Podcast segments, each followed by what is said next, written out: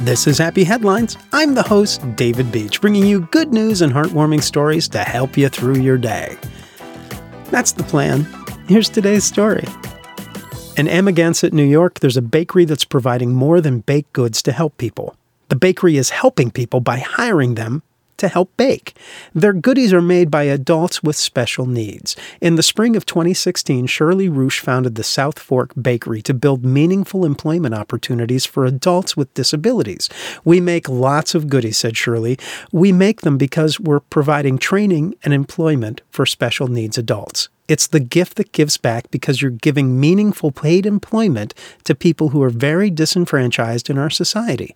Shirley is a speech and language pathologist practicing for over 30 years with a private practice in Sag Harbor, and she specializes in working with children with autism. Her former students were graduating from college or aging out of high school and facing issues finding employment opportunities. So she created the bakery because they provide training and employment for special needs adults.